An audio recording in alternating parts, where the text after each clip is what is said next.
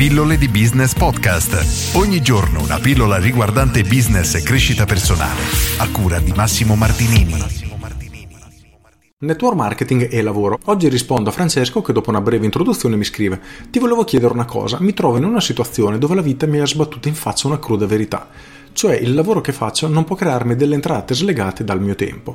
Cioè appena mi allontano i lavori non vengono svolti come devono essere svolti. Tutto questo mi ha fatto perdere l'entusiasmo e da questo stanno iniziando anche problemi economici.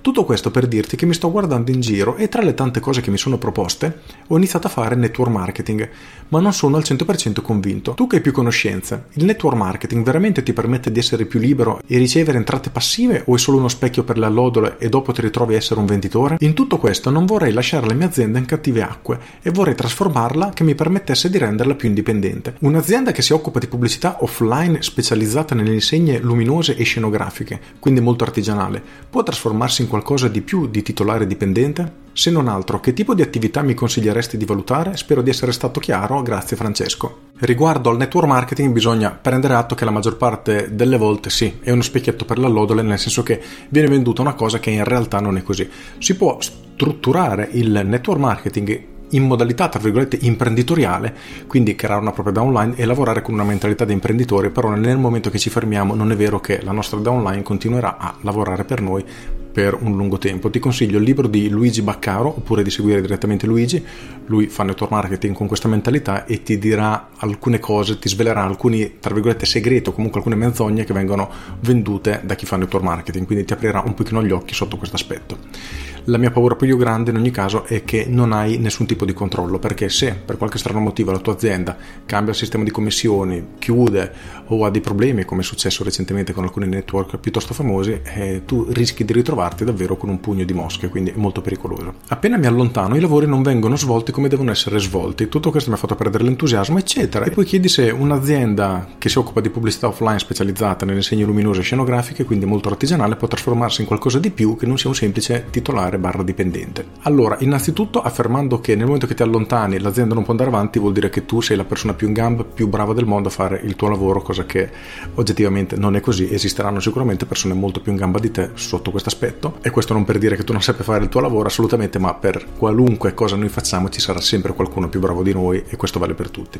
In ogni caso, il punto cruciale è questo. Uno, non hai insegnato bene a delegare ai tuoi ragazzi, ai tuoi dipendenti o a chi per te. E questo può essere il primo problema. Il secondo problema, non hanno ancora le competenze che tu. In quel caso hai bisogno di trovare qualcuno che abbia competenze necessarie a fare il tuo lavoro al posto tuo.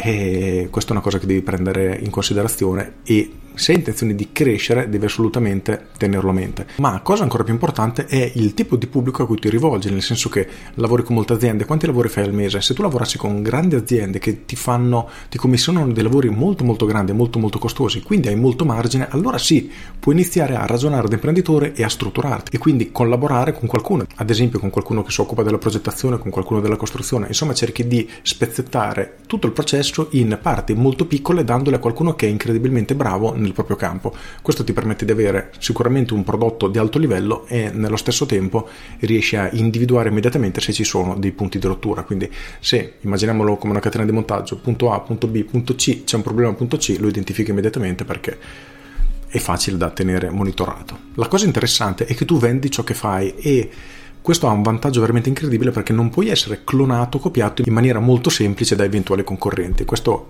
ti gioca davvero a favore. Detto questo bisogna capire un po' quanto è la domanda, quindi hai molto lavoro, hai molte aziende che hanno bisogno dei tuoi lavori e tu nel dettaglio cosa fai? Ti occupi anche della grafica, fai solo la stampa e la creazione, anche qui puoi ovviamente cercare di ampliare il tuo business per offrire al potenziale cliente o al cliente un servizio un pochino più ampio, quindi dalla creazione della grafica e in questo caso se ne può parlare veramente per anni, non, non, per ore, perché che tipo di grafica gli fai? Una grafica basata sul suo brand aziendale, su quello che deve comunicare, quindi si potrebbe scavare veramente tanto a fondo e andare sempre più in profondità per offrire un servizio sempre più personalizzato e più costoso alla creazione, montaggio eccetera del prodotto. Quindi devi tenere assolutamente a mente questo. Partiamo sempre da un presupposto ovvero qual è il vantaggio che dai a un cliente che decide di affidarsi a te. Cerca di far percepire questo valore in maniera molto molto importante e il cliente sarà ben felice di pagarti. In più valuta anche il modello di abbonamento. Nel momento che installi un'insegna sicuramente puoi creare un qualche sistema di abbonamento dove il cliente ti paga una fee annuale un mensile mensile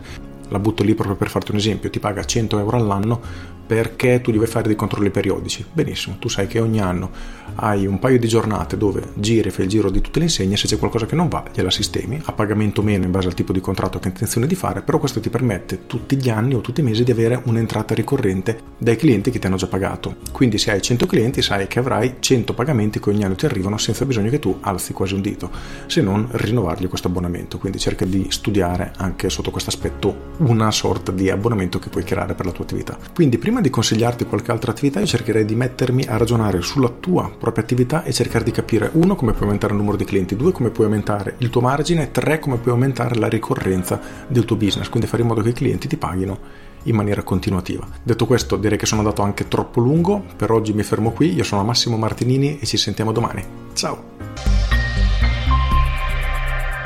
Aggiungo, come al solito ti invito ad iscriverti alle mie pillole via mail tutte le mattine alle 7 riceverai una mail riguardante marketing, business e crescita personale.